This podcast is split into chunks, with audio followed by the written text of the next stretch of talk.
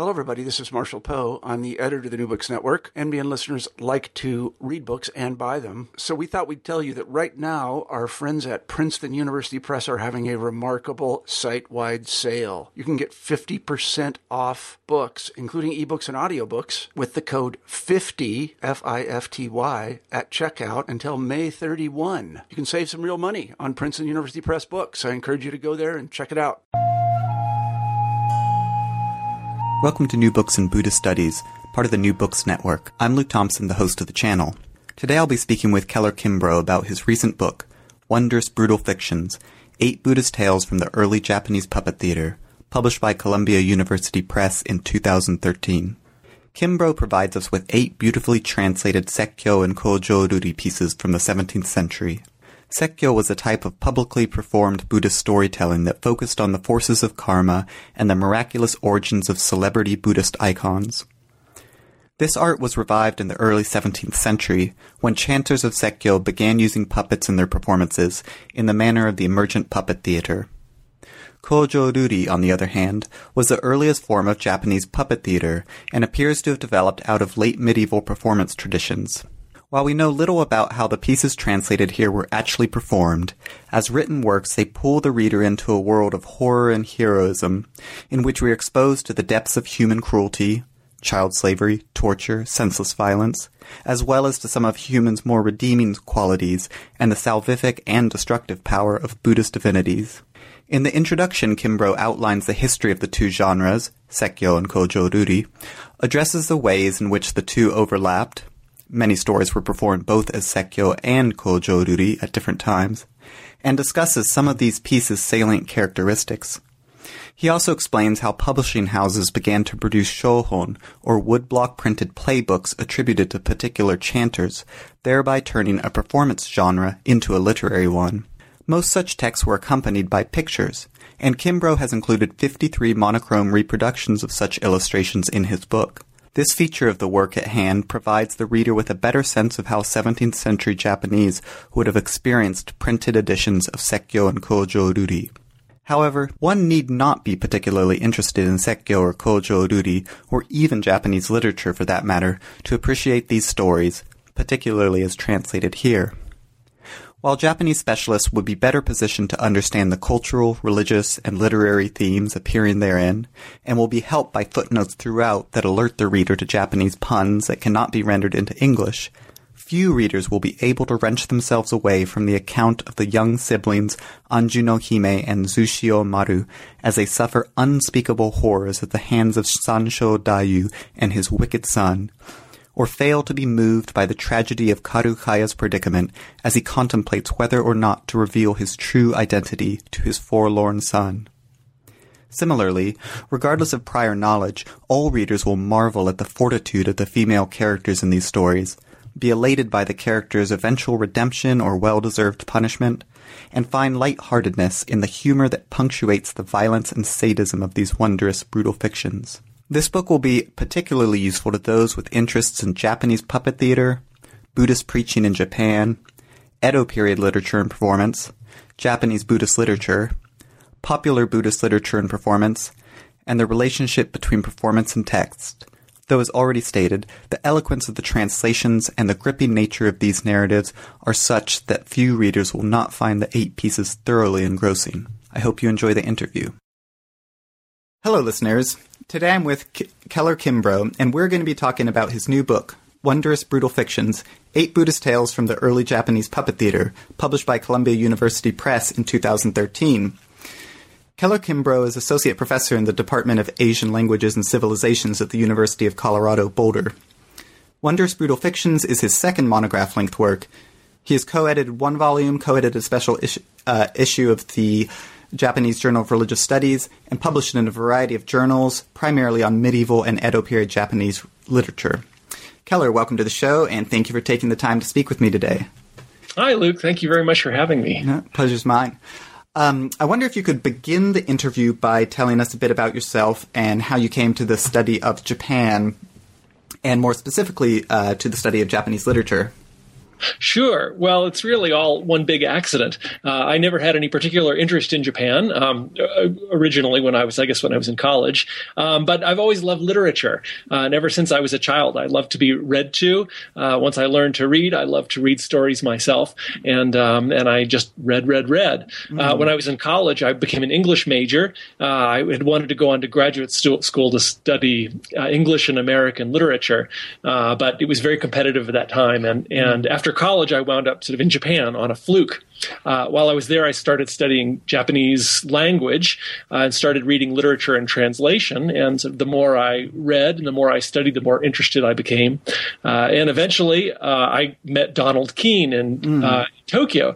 And uh, and I told him my interest in Japanese literature that I sort of recently discovered. And he said, oh, well, you ought to go to Columbia University and study there. And, and I thought that was a great idea. Yeah. Uh, he actually told me, he said, well, when you apply, you should write on your application that I recommend that you get in. Oh. And so I did. Uh, wow. And uh, he was recently retired at that point, but um, yeah. fortunately for me, uh, I got in. Yeah. And uh, one thing led to another, and I continued doing this, and um, I ended up going to Yale for my PhD mm-hmm. uh, after doing the M A at Columbia. Yeah. And I uh, kept reading and writing and um, sort of found what I love to do in life. So how did you come then specifically um, – If, if if you can remember, sometimes these sorts of things that we can't even remember how we got into. But uh, how did you come to focus specifically on the puppet theater? Um, and if you, if if you want to talk about this now, how did you come to pick the eight uh, specifically the eight works that you translate in this book? Sure. Well, I came to all of this very circuitously. Um, my interest, gosh. Uh, Originally, when I first started writing my dissertation, was more in uh, Setsuwa mm. and short medieval fiction, Otogizoshi. And those are really the subjects of my first book, Preachers, Poets, Women in the Way, mm-hmm. that came out in two thousand eight. Uh, and I, I was interested in sort of um, stories that people told about other stories, and particularly ghastly stories, scandalous stories about hay and women poets, that sort of thing. Um, but the more I got into that, the more that I read, I started encountering this very interesting group of texts, Katarimono, sort of um, mm. orally transmitted tales, mm-hmm. uh, which which were purveyed in the late medieval period, really throughout the medieval period and the early Edo period, by itinerant preacher entertainers. Some people would be based at particular temples, others traveled from place to place, but but these were really oral storytelling traditions. Mm-hmm. And my interest in the Kojoruri theater grew out of that, really. And and the book really is more about Sekkyo than Kojoruri, um, the second kind of puppet theater. That and Sekkyo in the late medieval period was a katarimono, an oral storytelling genre, mm-hmm. uh, fundamentally sort of religious tale-telling genre. But in the, the early seventeenth century, it came to be taken up in theaters uh, and practiced on the stage. And so um, it's very interesting that I that now that I've talked to some people about this book that it's come out, that that mm-hmm. many other people, scholars of Edo period theater, are somewhat surprised, or have been. Some of the people I've spoken to have been surprised at the direction that I approached it from, because I came to these stories really out of the medieval period, uh-huh. whereas most of the other people who look at these stories approach it from later in the Edo period, looking right. back to the antecedents of later Jōruri theater, whereas right. I, I'm looking at these stories as extensions of medieval storytelling traditions and not really considering them in their later Edo period context. Right. So just to give the just to give the years for people not f- familiar with uh, Japanese periodization, late medieval here we're talking uh, fifteenth, sixteenth century, and then yes, Edo- really sixteenth century, century yeah, and sixteenth the- century, and then Edo would be from sixteen hundred on. Yeah. Okay. Right. So. Um, Now, the book comprises um, an introduction and eight translations of Sekkyo and Kojoruri works authored uh, during the seventeenth century, roughly between sixteen thirty-one and sixteen seventy-three. Uh, though, as you mentioned in the book, the stories that are retold in these works are of a much earlier uh, provenance. Uh, now, I should mention that the translations are incredibly uh, readable and engaging. Usually when I read a book for an interview, I take... Thank co- you. Co- uh, no, no, thank you. Um, I usually when I read a book for an interview, I take copious notes, and, um, you know, so I go through it quite slowly. Uh, and these translations I found so um, engaging, and I was so engrossed in them that I'd sort of, you know, read the whole thing through, and then at the end realize I hadn't taken any notes, and then I'd have to kind of go back and mark up the book and take notes. Um And it also, uh, the book contains fifty-three, fifty-three is what I counted, images of paintings and woodblock prints um, depicting various scenes from the stories. And these give the reader a better idea uh, as to the way in which early modern readers might have experienced these stories, which would almost always have been with illustrations, I believe.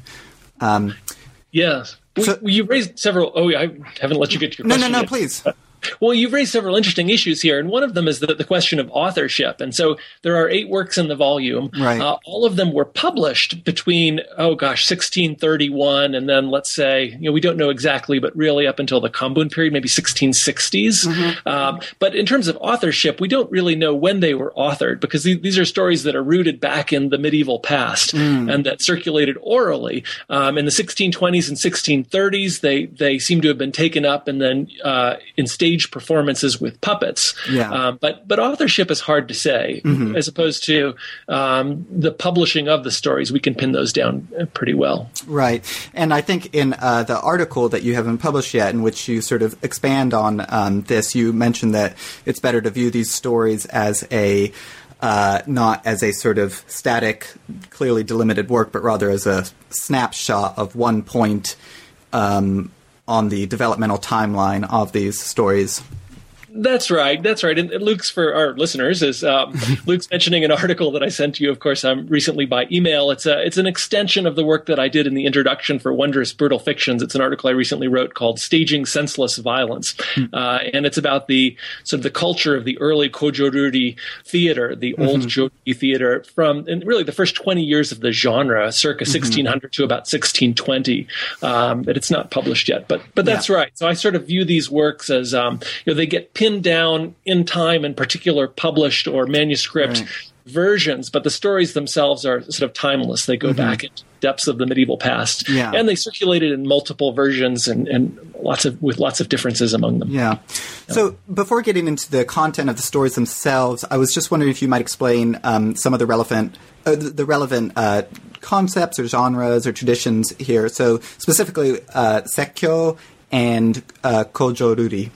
Right. Well, they're really two fundamentally different genres, uh, but they tend to overlap, and then the one got subsumed into the other. Sekkyo became subsumed into Kojoruri, or the Joruri theater, we should say, in the, the early eighteenth century. So, so Sekkyo, the first genre, it's written with characters that means explaining the sutras, mm. but really they're not about sutra explication. They're really not about doctrinal or philosophical Buddhism in any way, mm. um, but they're stories that circulated orally in the medieval period about uh, Buddhism. Buddhas and bodhisattvas, and really what I call celebrity Buddhas and bodhisattvas. There are particular statues um, that were particularly revered. For instance, the statue of Kannon at Kiyomizu Temple in Kyoto, mm. or uh, the statue of Kannon at Haseiderda Temple uh, outside of Nara in the Nara Valley, say.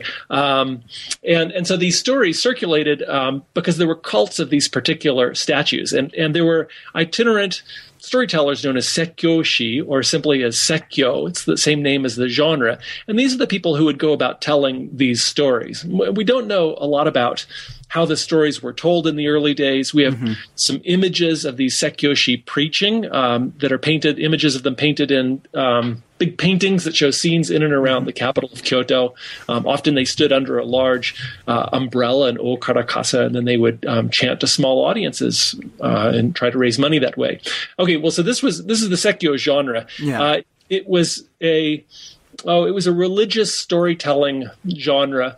Um, Until, well, I suppose it continued to be for, for the for the duration that it existed. Mm-hmm. But it came to be taken up in the theaters, we think, by a particular chanter of Sekkyo by the name of uh, Osaka Yoshichiro, um, mm-hmm. who we think in the sixteen twenties then started to adapt uh, puppets in the manner of the, the incipient Joruri theater. Mm-hmm. He adapted puppets to his chanting performances, and then began to uh, perform in dedicated venues in the capital. Yeah. Uh, so, so Sekkyo in the early seventeenth century is a kind of a puppet theater. Mm-hmm. Um, okay, the Kojoruri theater, Kojoruri is a term that simply means old Joruri.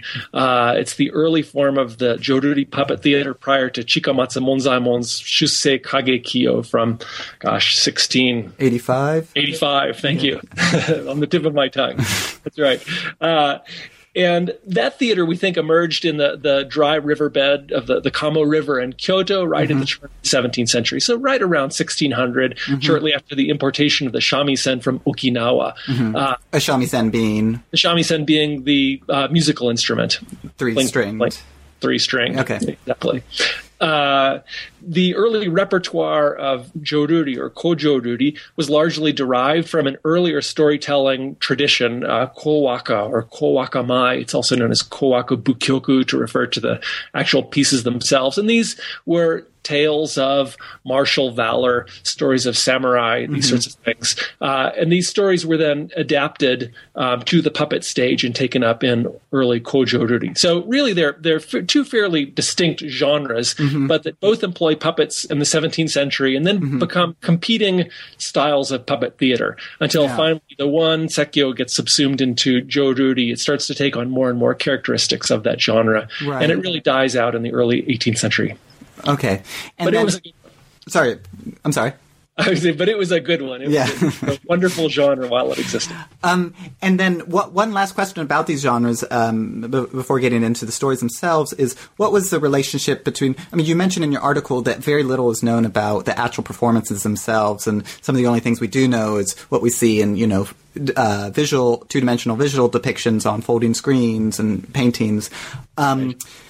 But so we do, do we know anything more about the relationship between performance and text, and specifically, for example, the the uh, the editions or the text that you're translating for this book? These were produced as uh, the scripts for these plays, or, right. or or or just to read as, you know, short story, just to be read as sort of yes. tales. We don't know a lot about how the plays were actually performed themselves. We, yeah. we have some woodblock printed um, images, for instance, of actual performances. The, mm-hmm. These images would date, you know, really from the sixteen sixties up till the sixteen eighties or so. Mm-hmm. Are going to be our earliest images. Prior to that, we have some images of theatrical productions in these large um, paintings of scenes in the Capitol. Mm-hmm. Um, Uh, the texts themselves that survive, survive in what are known as shohon. And, and it's written mm-hmm. with characters that really mean true text, sort of tadashi hon. Mm-hmm. They're the correct or the true text. And these mm-hmm. purport to be the uh, – th- they purport to be woodblock printed editions of stage manuscripts, the manuscripts that particular chanters used in chanting their tales. And so particular shohon, particular texts are associated with particular chanters who themselves became celebrities in the seventeenth yeah. century. I see. Um, okay, so, yeah, so I was going to ask if it's something like analogous to the Brothers Grimm, but I guess it's not really because they're associated with specific performers. That's correct. Yeah, so, okay. It would be a different kind of thing. Really, if we're going to talk about um, the Brothers Grimm, it would be more analogous to Otogizoshi tales, mm-hmm. yeah. short medieval fiction. But these genres overlap. So when we right. talk about short medieval fiction, Otogizoshi, the, the, the stories themselves overlap with the stories told in Sekkyō. And then we know that some Sekkyō plays were performed as Kojoruri and vice versa. Yeah. And, uh, and really, these are all rooted in medieval katarimono oral traditions. And yeah. so it's it's hard to sort these things out. So... Um, as I already mentioned, there are eight works uh, very beautifully translated in this uh, book. Um, so let's actually talk about the uh, specific uh, works, the pieces themselves. So the f- uh, first one I but wanted I- to talk about was Karukaya. Sure. And even before then, I might point out, so the, the eight works, six of them are really Sekkyō and two of them are Kojoruri. Although then again, it's hard to draw that line distinctly. And one of the things that I write about in the introduction, I try to, to put forward the idea that we consider these works, all of them, on a continuum between what might be pure Sekkyō, which really mm-hmm. doesn't exist anymore. We can't access it. Mm-hmm. And Joruri or Kojoruri, the old Joruri, which is sort of a different beast. Right. Um, And and so the, the central works of the volume, so say that the, the six Sekkyō works are Sanshō Dayu, Karukaya, Shintokumaru, and Oguri. And those four works really comprise the heart of the old Sekkyō style. Mm-hmm. Uh, there are two other works, though, that were very important in Sekkyō. It's Aigo no Waka, uh, and then the other one, in Sekkyō, it's known as Matsura Chōja, although in my book I translate a version of that story called Sayo Hime. Mm. Uh, The Aigo no Waka story, the, the actual manuscript that I translated, it dates from a little bit later in the seventeenth century, at which point it's taken on the characteristics of Kojoruri. So it's divided mm. into six acts, for instance, whereas Sekkyō is not divided into acts. So although originally it's a Sekkyō piece, it's become more like Kojoruri in the version that I translated. And, and I translated that one just because we don't have any other surviving, any um, older editions of that particular work, mm. uh, which is a shame. Yeah. Uh, Then there are two Kojo Ruri pieces in the work, Amida no Munewari, and uh, which I translated as Amida's Ribbon Breast, and mm-hmm. Go no Hime, which is named after the, the central protagonist, a young woman by the name of Go no Hime. Mm-hmm. Uh, this is tricky, too. It's problematic to say they're purely Kojo Ruri, because we know these works were performed as early as sixteen fourteen mm-hmm. as Kojo Ruri. Um, yeah. However, we also know that Amida no Munewari was performed as Sekyo. Uh, we have one particular, the, the sixteen fifty-one text of this is the one I translated, and it survives in two volumes rather than three, and based on that alone, scholars have decided that it's probably Kojo Ruri. But really, there's no way to say that it's the Kojo Ruri version and not the Sekyo version. Yeah. Um, so the so cate- what, categories like, of genre are a little unclear yes, often. Yeah. Exactly. You know, it's very difficult to separate them. Yeah. Um, and so what I did in this particular book, I combined the two genres in, in one book then. So so the book is translations mostly of Sekyo, but also Kojo Ruri, and I sort of put them together. And I'm following in that the, gosh, there's an edition put out by Shinoda Junichi and, mm-hmm. and Sakaguchi Hiroyuki, and the um, Iwanami published uh, Shin Nihon Koten Bungaku Taikei series um, called Kojo Ruri Sekyo Shu. So, oh. so Shinoda and Sakaguchi sort of combined stories from Kojo Ruri and Sekyo into a single volume, and, and I was very much influenced by that. Yeah. Doing it here. I see, I see. Yeah. Um, so, so, so uh, going into the first story, well, it's not the first story in the book, but the first story oh. we're going to talk about, uh, Karukaya. Um, do you, I mean, do, should, do, shall I maybe give a very like a one minute summary of it? Sure, or okay. I could. I'd be okay. happy yeah. no, go to talk it. about it. You know, it, it's, it's a lovely story. It's not as um, brutal as some of the other stories. And the mm-hmm. title of the book, of course, is Wondrous Brutal Fictions. And, and the mm-hmm. stories are wondrous insofar as they, they pertain to miracles, mm-hmm. um, sort of um, wondrous deeds of Buddhas and Bodhisattvas. But but these are tough works. They're they're brutal. Uh, they're they're full of sort of hideous things that happen to people who don't deserve them. Um, children are frequently brutalized in these stories. They're abandoned, they're mistreated, they're starved, mm-hmm. uh, they're murdered in some cases. In other cases, they're tortured, they're branded. Awful things happen to them. Um, mm-hmm. They're very brutal. Karukaya is a, a very sad story. It's not as brutal as some of the other works like, say, Sanshō Dayu or mm-hmm. Shintokumaru, these sorts of works. But it's um, it's a very moving one. Uh, I teach all of these works in a class that I teach called Monsters, Monks, and Mayhem uh, at the University of Colorado. I went for the alliteration. You can yeah, see it. Yeah. uh, my students love it. You know, it's really very sad, yeah. and it's it's very moving for many of them. Uh, so Karukaya is the story about a man named Shigeuji. He's a a wealthy lord in Kyushu.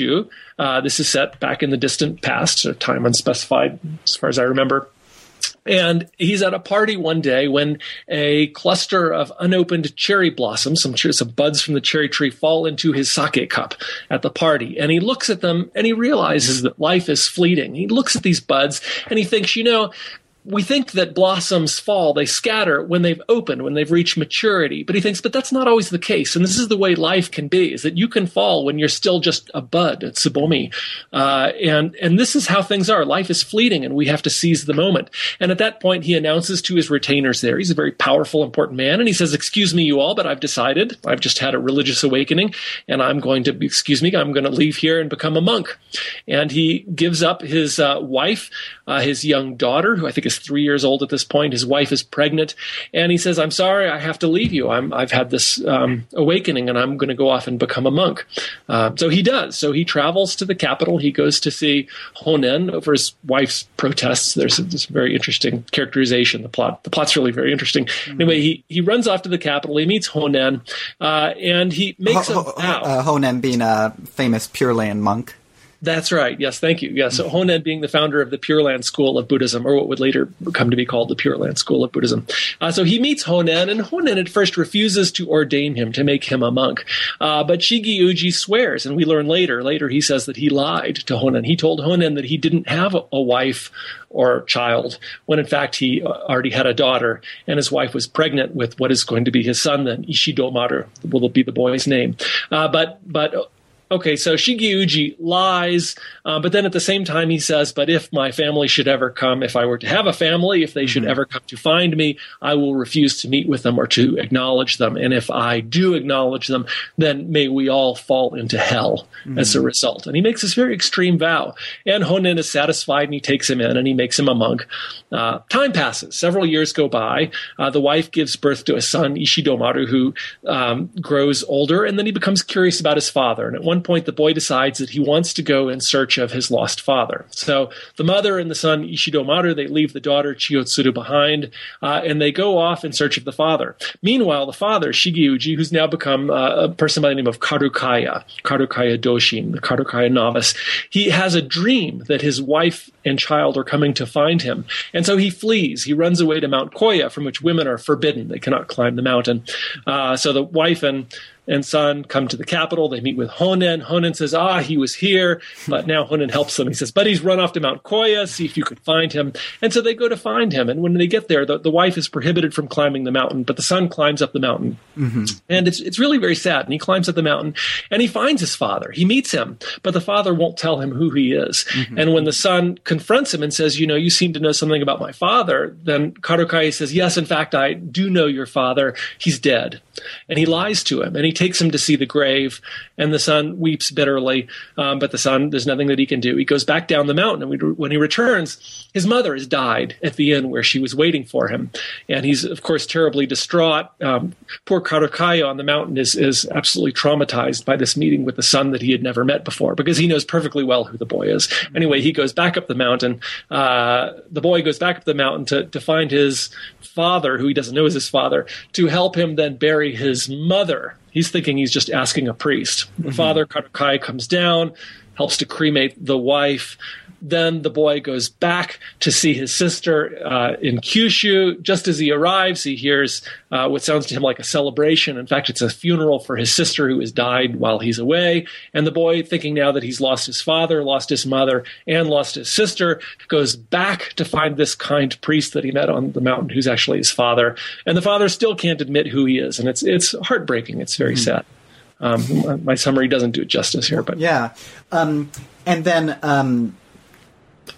And, and then I should also I, I, I should also mention that the um, the stories presented in the beginning as being an origin story for the uh, parent and child Jizo Bodhisattva uh, icons yeah. at the Zenkoji Temple. Um, yeah.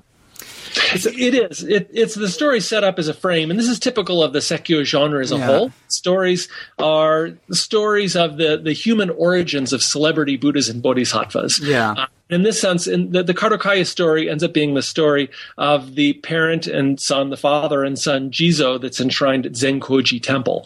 Uh, and and so this ends up being the story of the two of them. And the, and the boy goes back to the mountain where he lives with his father for a while. Uh, he takes his, not knowing still that, that his father is his father. Uh, this person becomes his mentor on the mountain until mm-hmm. the father decides he has to leave. He can't be with the son anymore because people are growing suspicious. They look yeah, alike. Right. Uh, and he leaves. But but eventually they're reborn and they attain Buddhahood. And in the Pure Land, they're all reunited, the father and the mm-hmm. wife, daughter, and the brother. And in particular, the father and the son become the parent and child, Jizo Bodhisattva. Mm-hmm. Yeah, so I... The, the, the story, what I find so interesting... Oh, yes, go ahead. No, no, please. Uh, I was going to say what I what I find so interesting about the story, though, is it it's a it's a it's a type of tale that got told in the medieval period in various different forms, and so the yeah. Karukaya story is one particular form of this. But there are other versions of the story that are mm. that are that are sadder still. Mm. Um, there. The most famous one would probably be in Saigyo Monogatari. It's a medieval tale of the poet, the great poet from the Shinko Kinshu, Saigyo. But likewise, he has a, a wife and a four-year-old, or maybe, she, yes, I guess she's four years old in that case, four-year-old daughter, whom he abandons to become a monk. And there's a there's a very sad scene where he, he goes back to, to tell them that he's leaving, and the daughter comes up and clings to her father, and he kicks out at her. He kicks her off the veranda. And this is a way of trying to... to break this tie mm. that he has um, with the right. with his former life, the secular yeah. world. But it's really very sad from the point of view of the daughter, yeah. or in Karukai from the son, Ishidomaru. Yeah. Um, the, the, this story reminded me to a certain extent of the uh, Vesantara Jataka, so popular in Southeast Asia.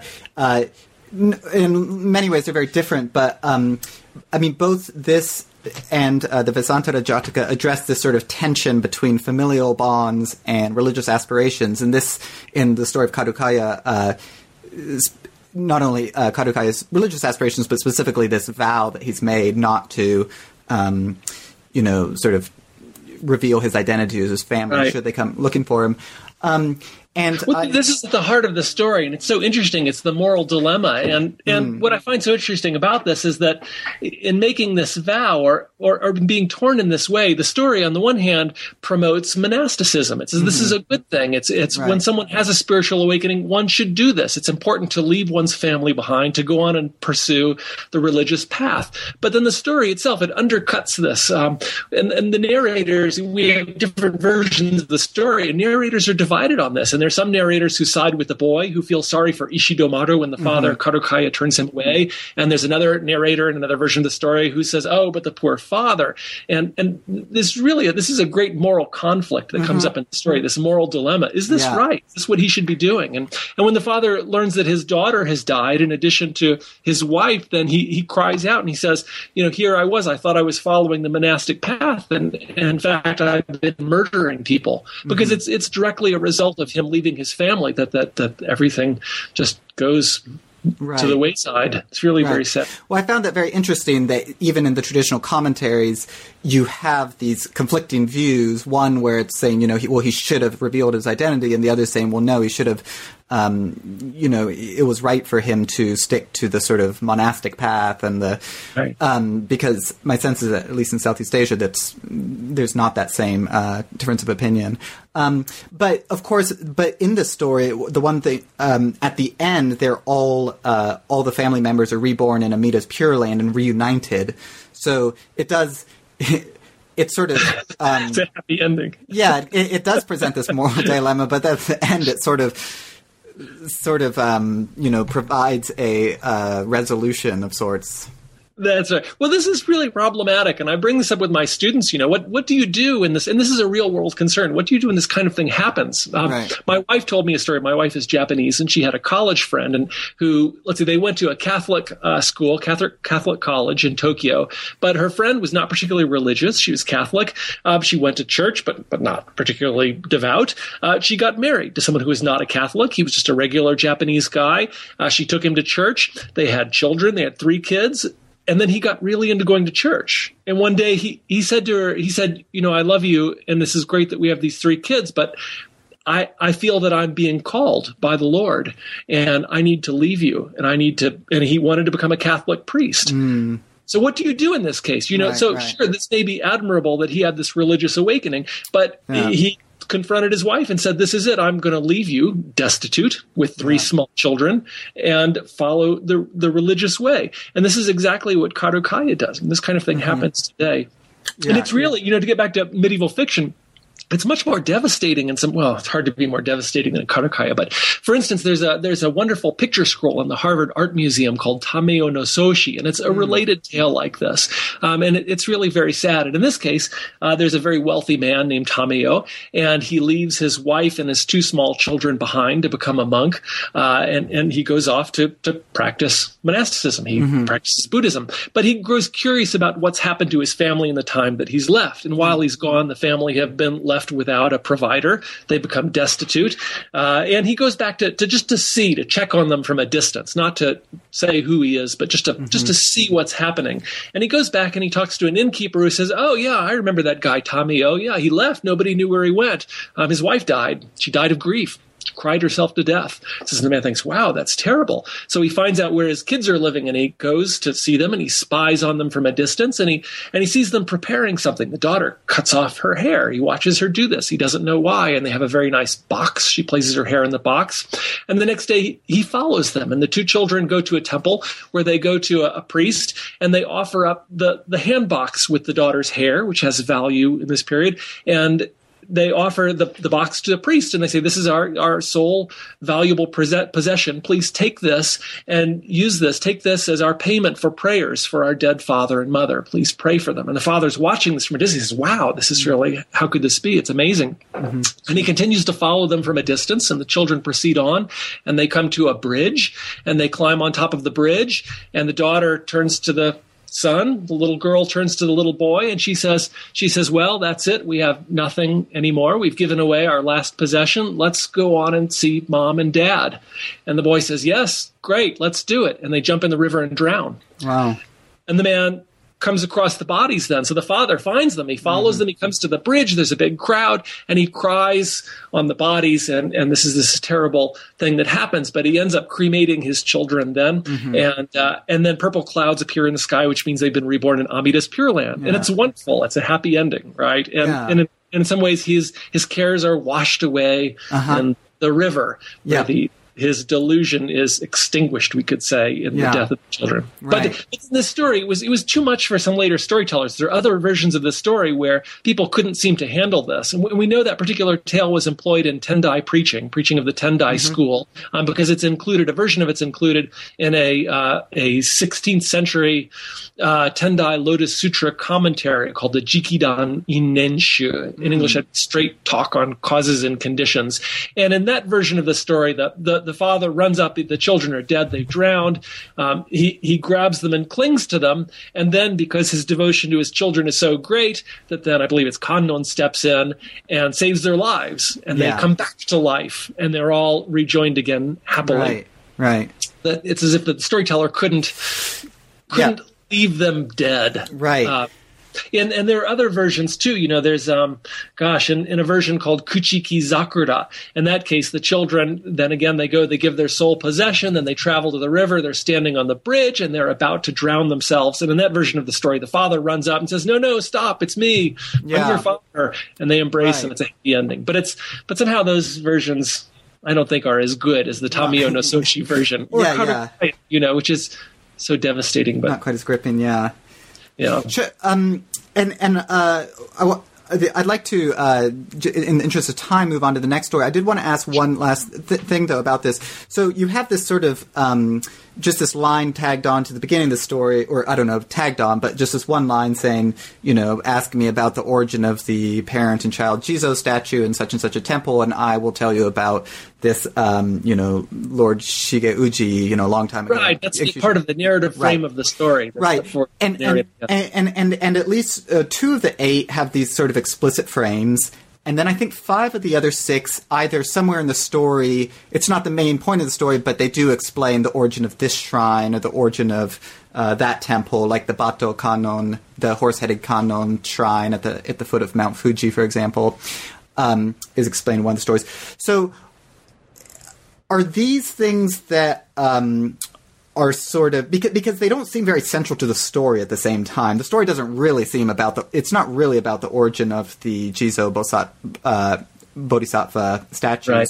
So is this something that's sort of tagged on afterwards to give it some something of a uh, Buddhist flavor, or are these just sort of little things added into the story? Um, that are sort well, of- I really think these are central to the story, and oh, these, really? get, these get back to the roots of Sekkyō as this kind of um, religious or pseudo-religious storytelling genre, um, where these stories are—they're really the stories of Buddhas and Bodhisattvas. But mm. but what happened over time, and we, we see this in some later later stories, for instance, in Aigo no Waka, we lose that frame at the beginning. The same with mm. with Oguri, at least the version that I translated, yeah. where we lose this kind of framing device where the narrator says, "Ask me about the origins of such and such a deity, and I will tell you that this person came from."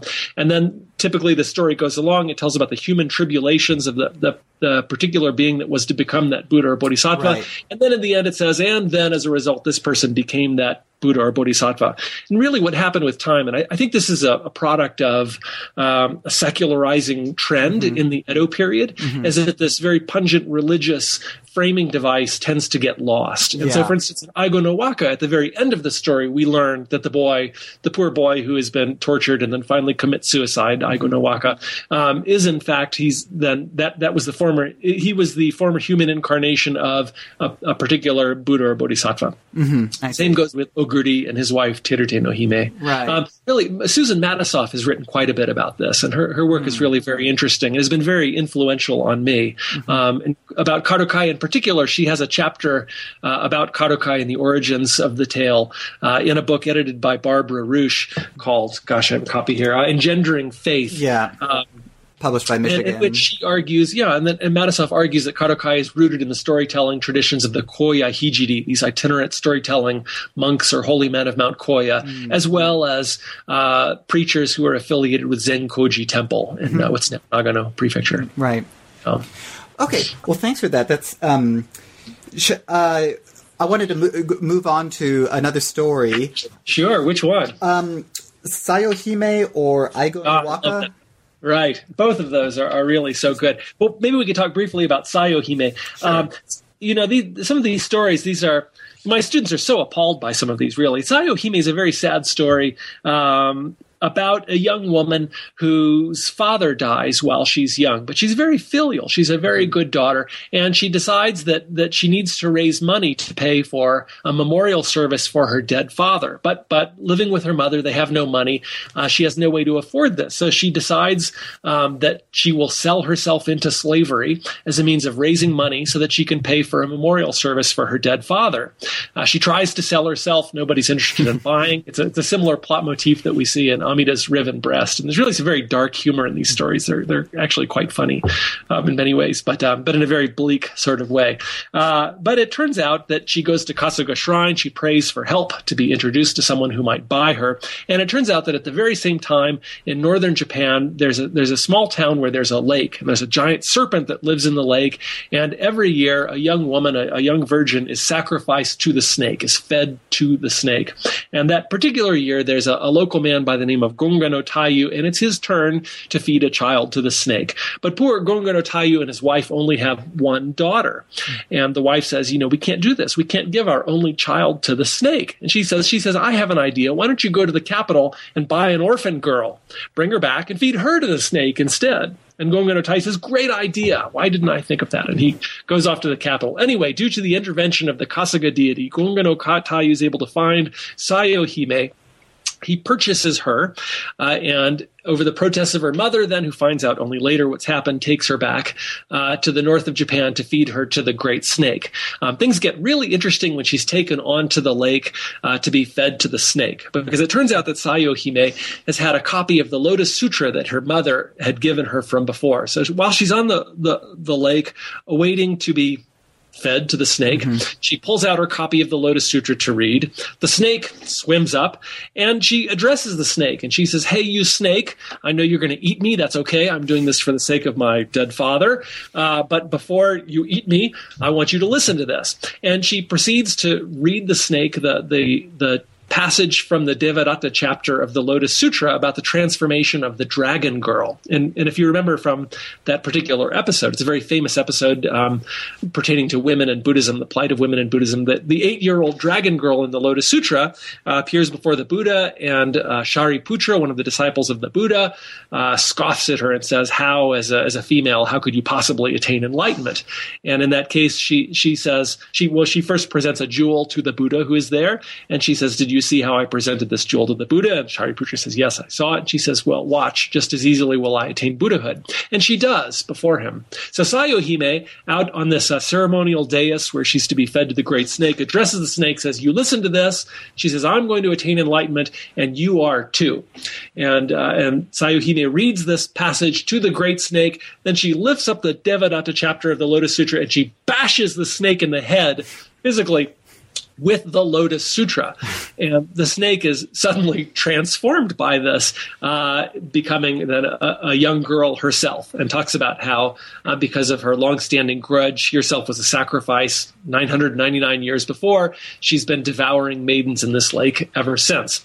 Um, and in a very interesting twist, and this isn't my idea, I didn't write about this in the introduction. I, I have a graduate student at Colorado named Kelly Duer. She's uh, since graduated, but in a paper that she wrote, she came up with a great uh, insight. And and she, she said, well, of course, in the Lotus Sutra, uh, the, the dragon girl is transformed. But before she does so, she presents the Buddha with a jewel and then becomes a Buddha.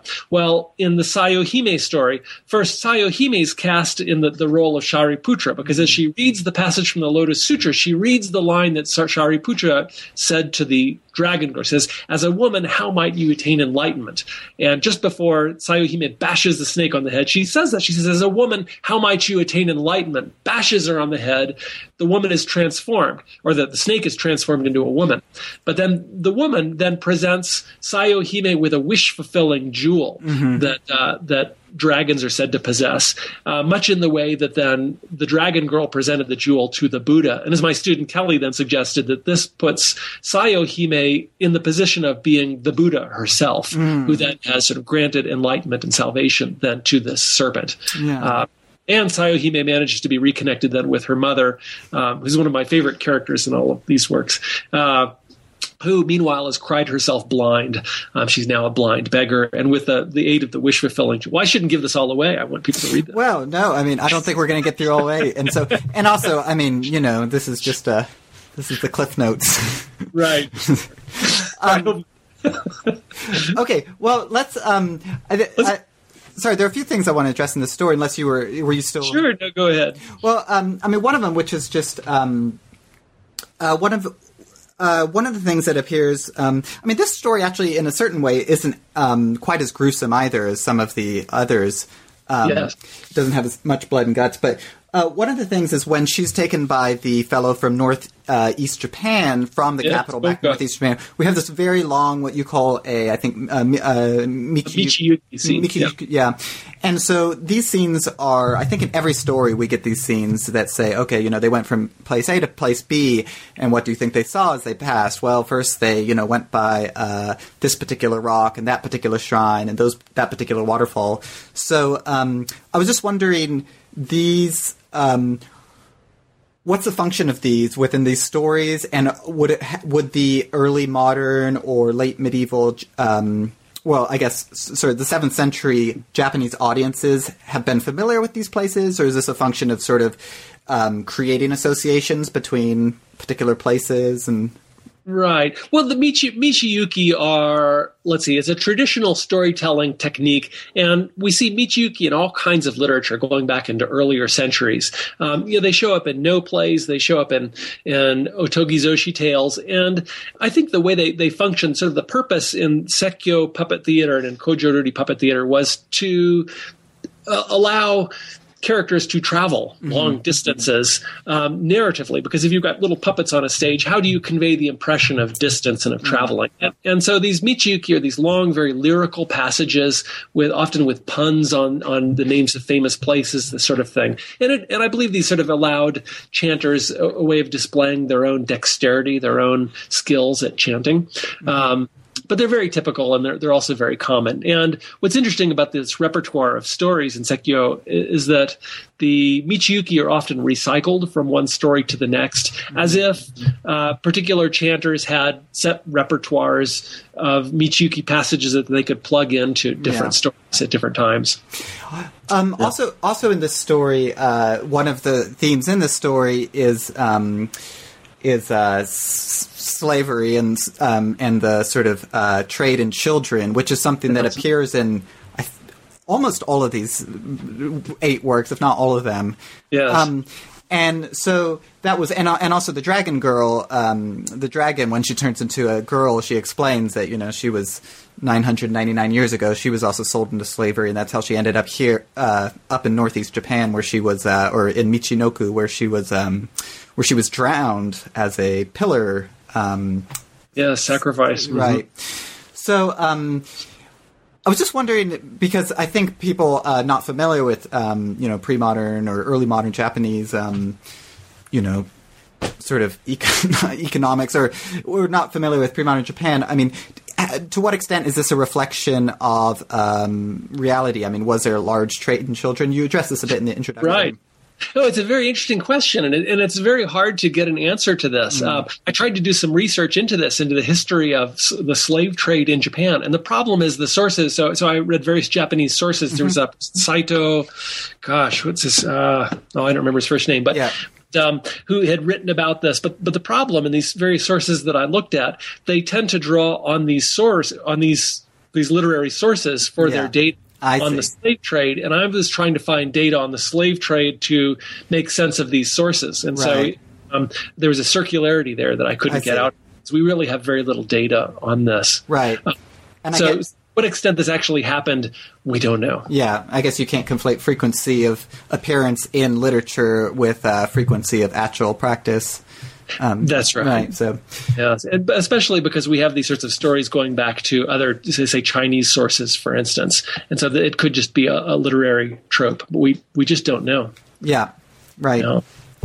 Yeah. Well, in any case, the the literary sources, uh, such as the ones you translate here, certainly don't seem to suggest it as anything amoral necessarily. I mean, it's just sort of a fact of life. Right. Yeah. Right. And, you know, Which and it happens is, in the other – and, of course, Amida's riven breast, this is a central theme. There are two small children who have lost their father yeah. uh, and mother, their mother and father. Their father decides uh, that he's going to devote his life to committing evil acts because mm-hmm. he has a special magical tree that promises him eternal youth. And being a, um, a sort of a, a thinking Buddhist man, he He reasons that that since he and his wife can remain alive until the advent of the future Buddha Maitreya, they can attain enlightenment very easily when Maitreya appears on the earth. Therefore, there's um, there's no point in doing good deeds until that time. So they they revel in their own wickedness until Shakyamuni becomes so outraged and incensed at what he's doing that he sends his uh, particular demon retainers that Shakyamuni apparently has to. He says, go out and kill that man and his wife, and and he says also make them suffer when you do it for what they done. So the children are left orphaned and alone. They decide to sell themselves into slavery again to raise money to conduct memorial rites for their uh, dead and wicked parents. Uh, and the, the little girl decides to sell herself to a man who needs to extract her liver. He needs her living mm-hmm. liver to feed to his son who's been cursed with a terrible disease. It's the mm-hmm. only way to save him. Uh, and she does so, but she's really saved in the end by Amida. And so it's a, it's a very happy sort of story, though, also. Yeah. Um, well, yeah, I mean, we, I mean, we, we should continue on with Amida no Munewari. Yeah. Protected. I mean, I should mention that Amida's actually, in the sto- in, at least in the version you translate, Amida's the, actually the one who directs the uh, children to the wealthy man. That's right. They want to sell themselves into slavery, but yeah. part of the humor of the story is that nobody wants to buy them. So, yeah. uh, they can't find a buyer, but they pray to Amida to help them find someone to buy them. And so he does. And so he yeah. connects with the man who who who agrees to buy them, but he explains to them. And unlike Sayohime, poor Sayohime right. doesn't know in advance that she's to be fed to a giant snake. But we know that she was asking for it because she did uh, say previously that that even if she were to be uh, eaten by a hawk or a bear or something like that, she would still sell herself for the sake of her dead father. Uh, and in fact, she's to be eaten by a snake. Well, the little girl in Amida no Munewari uh, is told up front that the, the man and his wife say, well, this is the situation. We would like to buy you. And the reason is because we need to feed your raw living liver to our son. And if you would agree to this, we would be amenable. And she thinks about it, and she says, that would be fine, uh, but I'd like to be paid in advance, um, which is reasonable. And she uses that money, of course, to construct an Amida Hall then for her dead parents.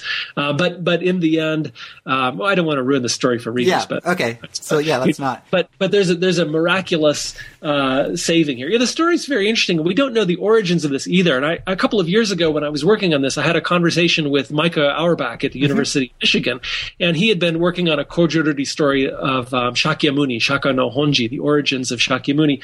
And he brought up some work that Watsuji Tetsuro had done, or really speculation, which I hadn't been aware of, but it's very interesting. And apparently uh, Watsuji had speculated that Amida no Munewari was based in storytelling of the Jesuits in the sixteenth century, because it, it doesn't fit the conventions of what we think of as Buddhist storytelling. You have a, an angry and a vindictive god, Shakyamuni, who mm. went when he feels affronted by uh, the two children's parents, he he not only has them murdered, but he has, I think it's molten copper poured down their throats right. in, a, in a very gruesome, painful way. Yeah. He has dispatched. And then at the end, Amida steps in. There's a, there's actually a physical sacrifice. Amida sacrifices yeah. himself physically to huh. save the children. And it, and, it, and it sounds like something that Jesus might do. Yeah. Um, it's an interesting ar- argument. We, we have no way of saying whether that's true or not yeah. because we don't have records. But I'm inclined to think that maybe that it doesn't hold water. And, and that would be based on some of the other stories because we, yeah. we also have vindictive images of Kannon in various other stories. In Shin Tokumaru, yeah. um, Kannon curses the poor boy Shin Tokumaru, causes his eyes to explode and his body to burst out in festering sores. And um, And and then really the vindictiveness comes through when the Shindo Kumano is born as a result of the prayers of his, his parents. But when his mother later on makes fun of Kannon and calls him a liar, she yeah. says even even the famous Kannon of Kiyomizu Temple is a liar. And it makes him so mad that he sends out these special retainers he has to, to go out and, and murder the woman. Um, and we see that again in uh, Aigo no Waka. The poor little boy, Aigo no Waka's mother, uh, ends up, the Hasedera Kannon, the statue of Kannon at Hasedera Temple, then sends out his special retainers to have her murdered. Mm-hmm. Um, so really, there's, there's nothing particularly unusual about this in, right. in no Munewari. Yeah. And sacrifice is common in all these stories. Now, uh, w- one thing in Amida no Munewari that I wanted to ask about is, uh, in a lot of these stories, a pair of siblings appears, um, a brother and a, a brother and a sister, and usually the sister is older and is generally the braver, the w- right. wiser of the two, right. and is usually the one who um, usually is the one who sacrifices herself and shows greater fortitude than the brother. Oh, absolutely. You know, they, and one of the remarkable things about Sekio is the strength of these female characters. Mm-hmm. And this is an idea that I think I first got from Susan Matasoff. Mm-hmm. Um, really, it was through reading her work that I got to know about this genre um, in general and became acquainted with these stories. Um, and it's very interesting in Sekio that we, we get very strong female characters, and we don't see that so much in other in, in otogizoshi, let's see, other medieval storytelling genres. But in Sekio, we have these many very strong female characters, and in, in for instance in Sanshōdayu, so again, it's it's the little girl uh, Anjunohime who's the strong one, and her brother Zushiomaru, he's he's really kind of a wimp. Mm. Uh, that is until his sister is murdered. She's tortured to death while she uh, tries to the, their captors, because those two children have been kidnapped and sold into slavery, and uh, and the brother Zushiomaru escapes with the sister Anjunohime's help, and the captors torture her to death trying to find out where Zushiomaru has gone. Um, but um, after Anjunohime dies, Zushiomaru sort of steps up and becomes a, a stronger sort of character. Mm-hmm. But we, we get these characters, and someone like Sayohime, you know, her father, before he dies, he laments that his only child is a girl. He says, "He says, well, I don't have, I have no heir. What a waste that my only child is is a girl." And he says to his wife, "You have to find me an heir." And she says, "Well, what can I do? How can I help you, being only a woman myself?" But then you have this character Sayohime, who then is this incredibly strong woman who takes these, um, we might say, misguided steps, but but. No one can say that she's not an incredibly strong person. And I would even say her mother is very strong, too, that mm. she has kind of a, a showdown with uh, Gonga no Taiyu when he comes to claim mm-hmm. Sayohime to take her away. And uh, and if she isn't a tenacious person, I don't know who. um, you know, in Oguri, too, Terute no Hime, an incredibly strong woman. Yeah. Uh, these great female characters. Yeah. So, I mean, I, I mean, I mean, would you say, because on the other hand, there's a lot of depiction of, you know, evil stepmothers and, you know, and uh, uh, not just stepmothers.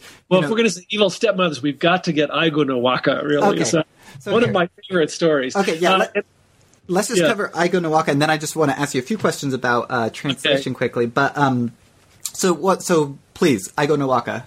Aigo no Waka is, is a really disturbing story. It's, it's, um, Oh gosh, I, it's the kind of story that I, I don't know. I wouldn't have been able to think of these things. I mean, this is I don't know how someone came up with all of this. That it's it can be so outlandish. And the, the premise of the story is that there's there's a well, really, to understand the story, we have to start at the beginning, in the first act.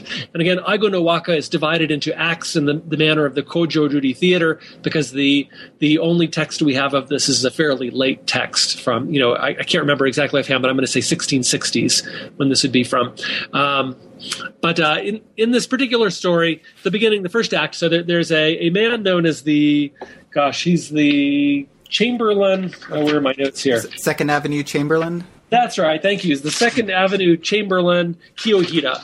And he, he's a favorite at the palace, and he's extremely wealthy. And one day at the palace, the emperor decides to put on a contest of treasures, of material objects.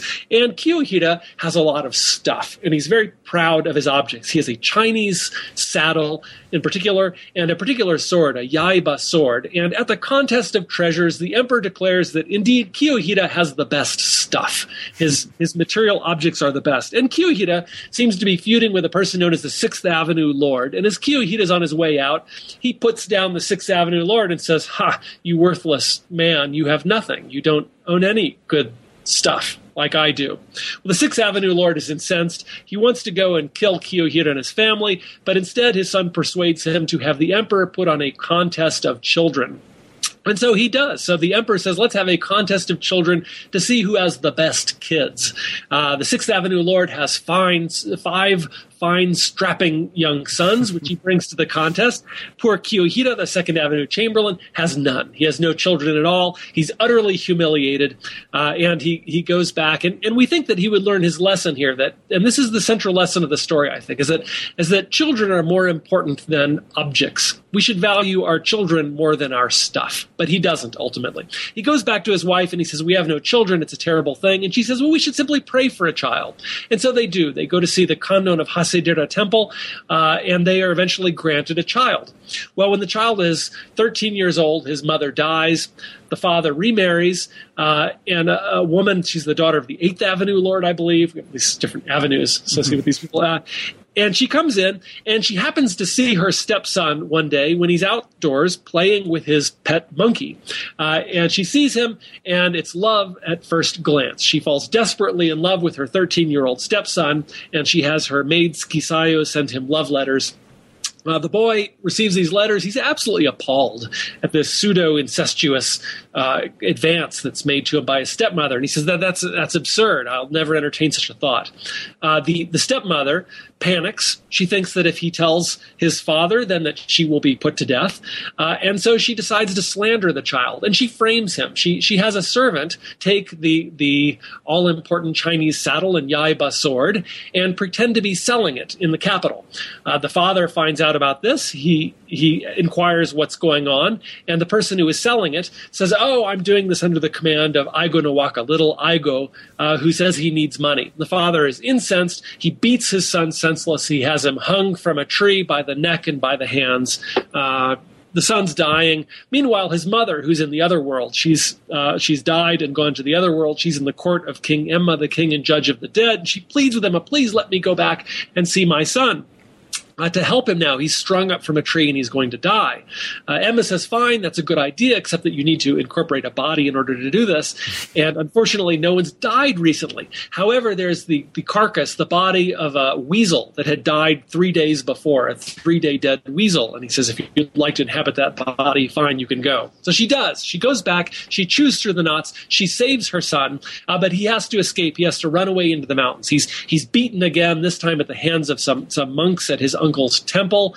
Uh, and finally, he comes to a, a pool uh, in the, the mountains where he decides to kill himself.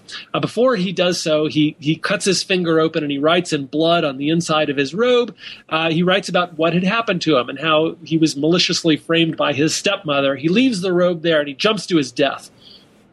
Uh, meanwhile, the boy then uh, later is discovered. The robe is found. The father reads it. He realizes what's happened, and he's terribly distraught by this. And, and so he has his new wife. He realizes what she's done. He has her rolled up in a mat and drowned. Uh, What's crucial to understand here that maybe not all, everyone knows is that in medieval Japan, all waterways were understood to be connected. Uh, they're sort of like the flu network in, in Harry Potter, that if, you, if, if you're a dragon or a giant snake, you can go into one area of water and come up in any other pool of water anywhere uh, because they're all connected underneath. Um, so meanwhile, the stepmother has died. The boy is dead. He's floating in the pool of water. The father goes to retrieve his son's body at the pool when the body mysteriously disappears. Very strange. And the, the father has his brother, the boy's uncle, then conduct a, an esoteric rite to bring the body back. And then finally a giant snake comes up through the pool with the body on its head, and the snake says, I am in fact the stepmother. Mm. And I finally have um, been able to fulfill my desire with the boy, and now I'll give you back his body. Uh, And it's really very disturbing. It's necrophiliac, of course. I mean, right. The boy is dead. Um, this woman who then becomes embodied in this great phallic um, creature that then has its way with the dead body, returns the body. And the father is so disturbed by this that he commits suicide in the pool. So does the priest. So does everyone there. And, and mm-hmm. everyone dies. Um, it's a it's a great story. Yeah. um, yeah so... Oh. Wait, I've got to get back to the most important point, though. So this is this gets back to the first act, though, that the, the the contest between objects, the treasures, yeah. and the contest of children. And then finally, this gets back to the central point, is that the father, he didn't get it. He valued his mm-hmm. saddle and his sword more than his son. And yeah. as a result, it all ends in tragedy. But the boy, in fact, is then reborn as a deity. Uh, so it's it's a Honjimono, a tale of origins of deities. Yeah. So so so so you take the central message of this uh, this particular work to be uh, the importance of children over things, or.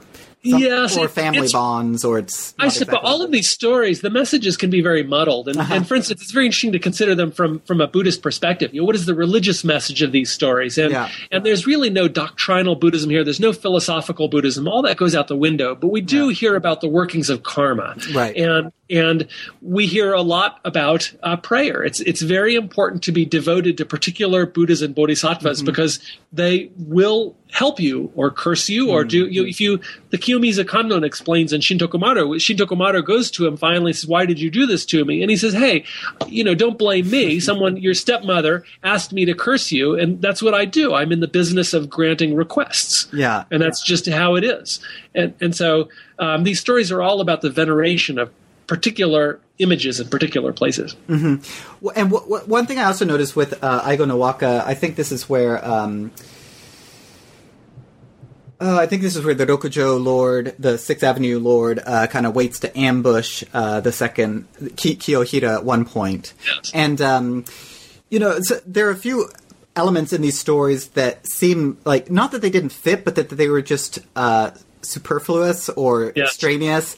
And so, yeah. um, it, and so, I don't know, I was going to ask, does that tell What us- do we do with these? Exactly. Yeah. You know, this is... Where do these come from? And that's a very interesting scene. I think that's in the second act of Aigo no Waka. And the way that I would explain that is it's the it's the influence of Kojo Ruri creeping into the text, that there's a an impending battle scene where you get the sort of the, the forces of the Sixth Avenue Lord on the one mm-hmm. hand who are going to ambush Kiyohira, and there's going to be a big fight scene, and then there's a monk who steps in and stops it. Mm-hmm. But these kinds of sort of grand battle scenes um, are, are very typical of the Kojo Ruri theater, particularly when we get into, oh, really, the, the sixteen sixties or sixteen fifties, sixteen sixties. And then we start having sort of flying heads on the stage and this sort of thing. And, and it's very interesting to see that creeping into Sekkyō, yeah. whereas that might not have been there originally. I see. You know? So um, we're getting, um, in interest of time, I want to uh, move on, but just for listeners, you're, you, um, you'll have to pick up the book yourself and read through all eight yourself. And we haven't even, I think, of, I think the names of all of them came up, but certainly they're. Or, uh, well, we just don't have time to talk about them all. You yeah, know, they're all interesting. I could just go on and on here, but uh, I might point out too that the book it's going to be coming out in paperback in March, March oh, of twenty fifteen. Right. So that's makes a great stocking stuffer. Yeah. Um, you know, but the but the stories are. I, I dedicated the book to my daughter. Actually, she's ten years old now, but she hasn't read it yet. She hasn't read any of the stories. I started to read her Sanshō Dayu, and it was finally too disturbing. Mm. Um, that she it's it, yeah. it's yeah. much that the, right. these are. Right. These are rough tales. Yeah, yeah. But I, I, I mean, um, you know, having a I have a three-year-old daughter and read all the sort of, you know, gory sort of uh, like don't all, these two. All, all, all, not not these I didn't read, but all the um, you know very uh, dark uh, versions of the you know Brothers Grimm things, and also Hans yeah. Christian Andersen and so forth. But um, it made me think of the um, who was the Australian Berto.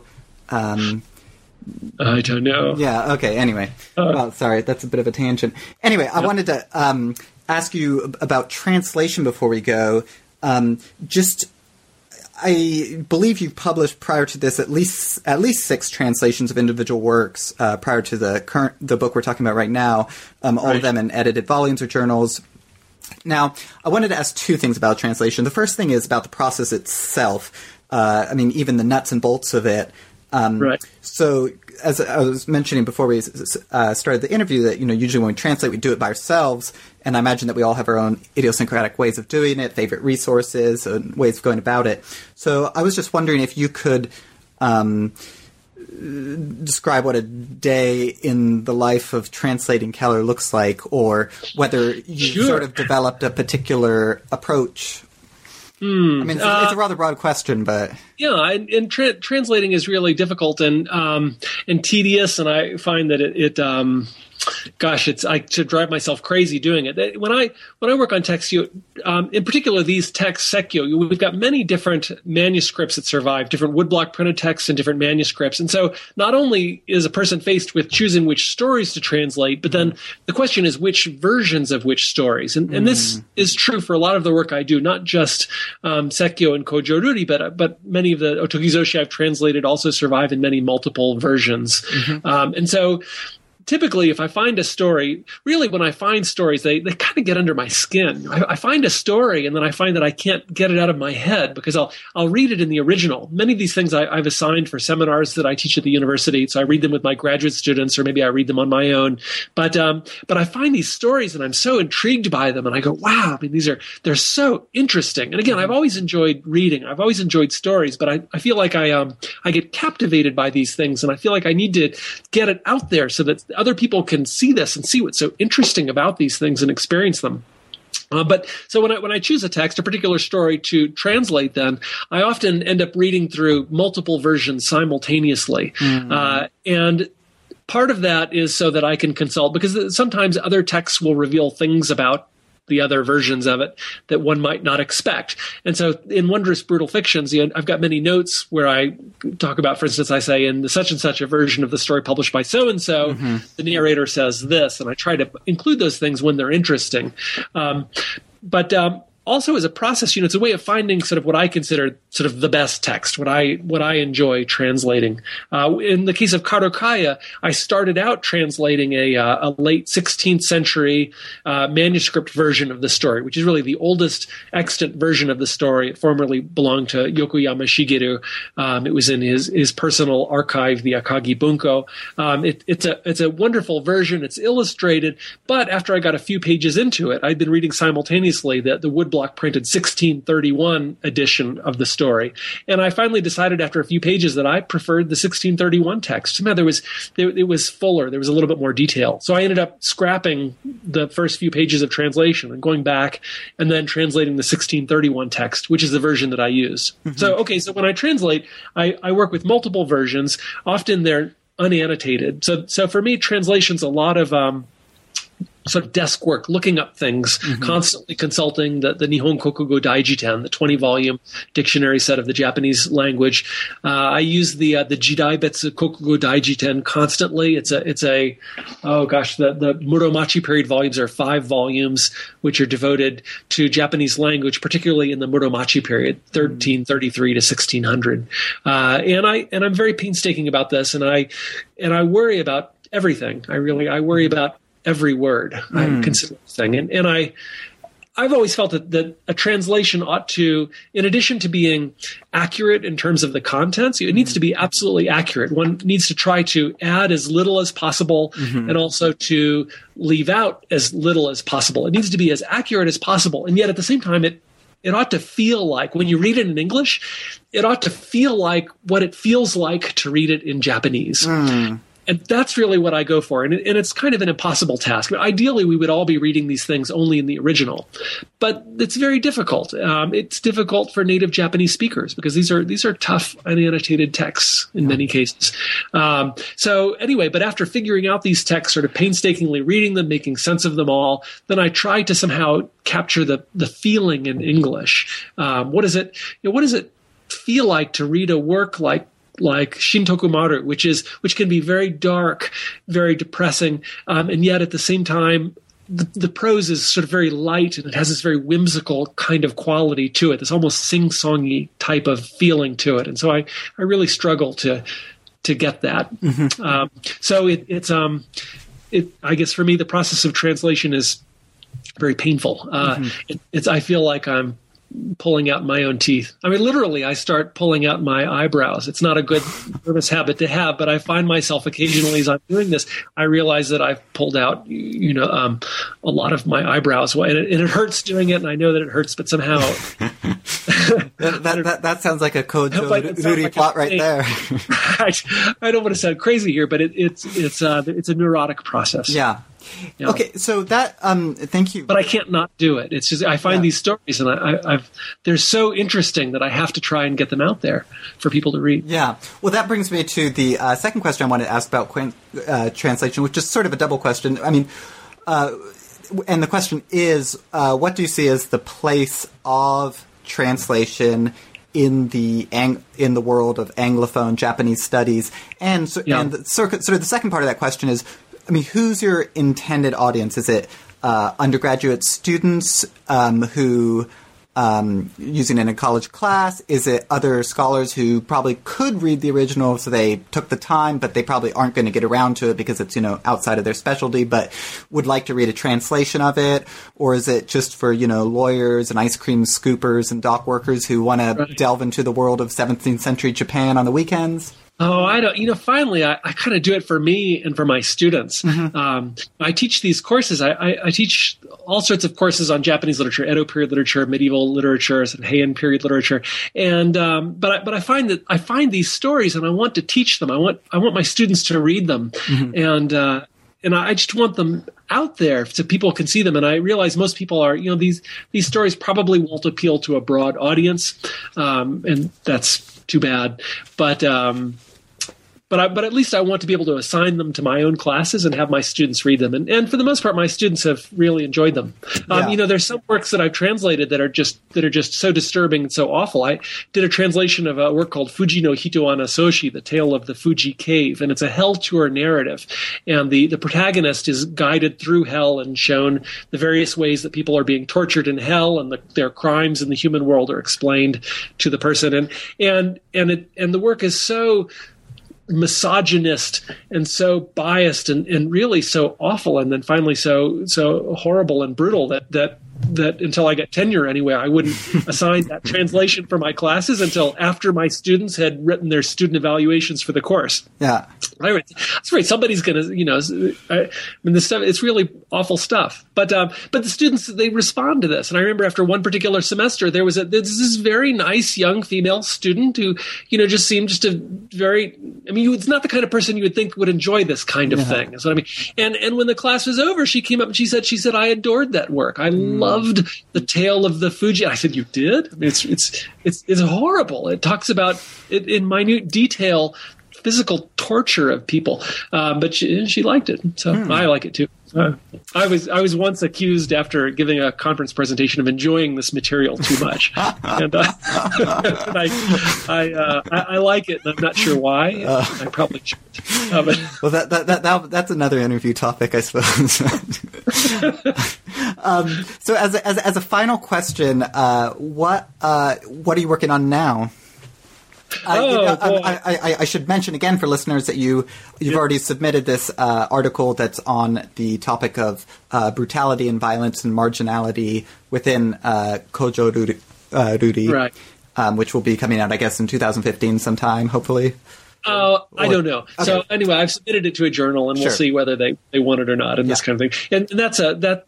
Okay, so I, I've been very interested recently in issue the issues of violence, sensational representational violence in the early theater in the seventeenth century and in medieval fiction in general. And so the article you're talking about, Staging Senseless Violence, it's based on a paper that I gave at a theater conference at Yale about a year ago. And um, and then I've expanded it and reworked it. And and um It's it's about great material. You know, I'm, I'm really most excited about the things that I'm working on now. Mm. There's there's that particular article, and then I have a new article that's going to be coming out in the spring two thousand fifteen issue of Asian Ethnology, uh, which is um, titled "Bloody Hell!" exclamation point, Reading Boys' Books in seventeenth Century Japan, and that's actually about a trove of children's books that was discovered sealed up inside a statue of Jizo in Mie Prefecture. Uh, the the the books were sealed up inside the statue in sixteen seventy. They were only discovered in the nineteen eighties, and they were owned by a boy who uh, died at a very young age. We don't know his exact age. You know, he was probably nine, ten, eleven, twelve, thirteen, we don't know, years old. Uh, and when he died, his father took his son's books and sealed them up inside this statue along with his calligraphy practice sheets. And and the books are wonderful, but again, they're horrific. They are they are full of blood and gore and guts. And someone, probably the, the boy who owned the books, had colored in many of the illustrations in the work, um, painting in blood, spurting out of severed heads, this kind of thing. So wow. Anyway, I've been very interested in the motif of violence in the theater and in published works for children and this kind of thing. But um, yeah, that's just, well, you know, my other big thing I want to move on to is samurai tales, Kowakamai fiction. So I have a, mm. a whole volume like Wondrous Brutal Fictions that I would like to do. Of, so stories that got left out of Wondrous Brutal Fictions that mm-hmm. are really in the Kowakamai genre. Yeah. Um, well, we'll look forward to those articles coming out. Um, and uh, yeah, so I just wanted to thank you very much for speaking w- with me today. And thank our listeners for tuning in. And that's it for today's show. Thank you very much. Okay, see you next time.